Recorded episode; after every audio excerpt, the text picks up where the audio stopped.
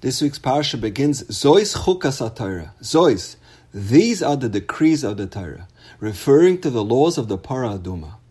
Chukim are mitzvahs that are illogical. It transcends rational reason. Para Aduma is the quintessential chayk. Why is it so mysterious?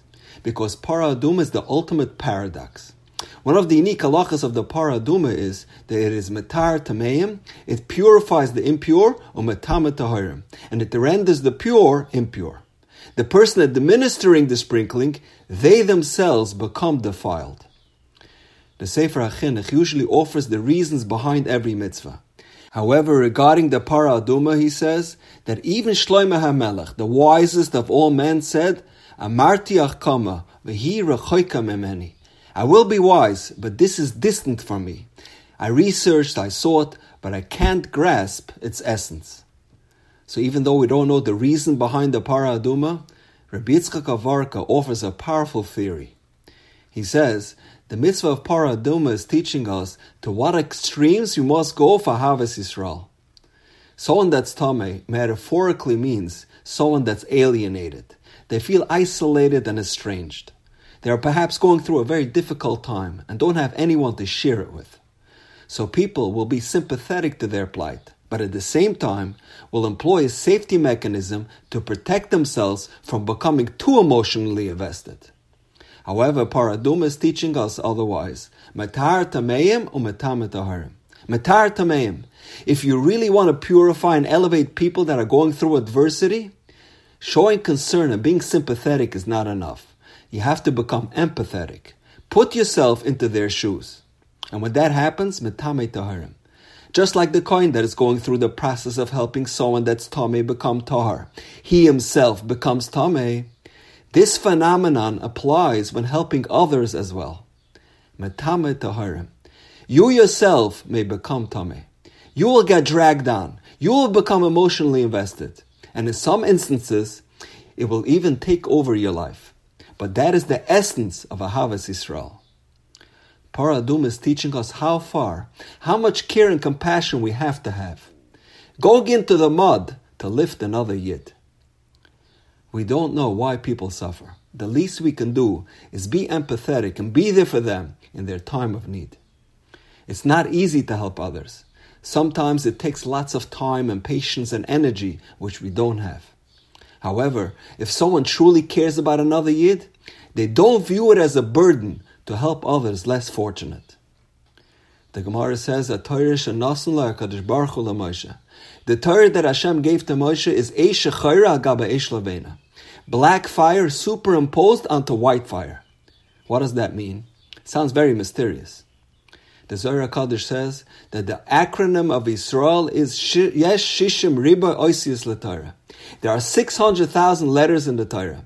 And from this we infer that every Jewish soul has their own unique letter in the Torah. However, if we count up all the letters in the Torah, we only find 300,000, half that amount. So what does that mean? That there are 600,000 neshamas corresponding to the 600,000 letters in the Torah. So once saw a very powerful idea. If we look into the Sefer Torah, we'll see black letters written on white parchment. If we count up all of the letters and all of the spaces around the letters, there's a total of 600,000. And these in combination reflect all of the souls of Klal Yisrael. And the message is, there are people in Klal Yisrael who are sometimes enveloped and engulfed in a black dark fire. They've plunged deep into despair and hopelessness, while others are surrounded in white fire, happy, tranquil, and content. The Torah of 600,000 letters and Klal Yisrael of 600,000 Yidden are only complete when the white fire among us can uplift and illuminate the dark fire, the dark souls of Klal Yisrael. That's the ultimate symbol of Ahavas Yisrael. There's a story told about a group of people that found the Sefer Torah and they examined it and it looked magnificent. But they didn't know if it was written by a Yid or a non-Jew. So they didn't know if the Sefer Torah was kosher. So they came to consult with the Chassam Sofer. The Chassam Sofer told them, very simple, let's roll the Sefer Torah all the way to the last column and we'll examine it. If all the letters in the last few psukim look uniform, then you know it was not written by a Yid. But if they all look different, then it's kosher. Because we have a custom that we encourage all of the Yidden in the neighborhood to write a letter in the Torah to complete the Sefer Torah. So the letters can't possibly look consistent. Why has this become our minhag? Perhaps it's this same idea. When is a Sefer Torah kosher? When is it complete?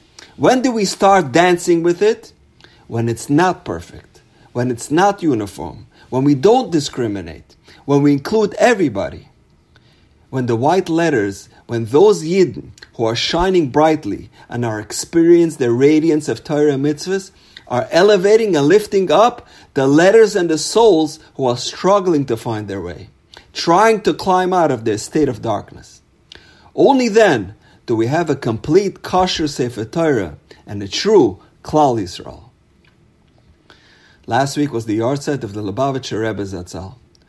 Nobody in our generation embodied this concept of Ahavas Yisrael, the concept of inclusivity, better than the Lubavitcher Rebbe. He was Matar Tameim. He brought thousands and thousands of Yidden from around the world closer to Torah mitzvahs. He sent his shluchim to every corner of the globe, to every little city and town to spread Torah and Yiddishkeit, even at the expense of a Matama Taharim, sacrificing of themselves and their families. That is the ultimate message of Para Aduma and Ahavas Israel. And now, we know. Have a wonderful day.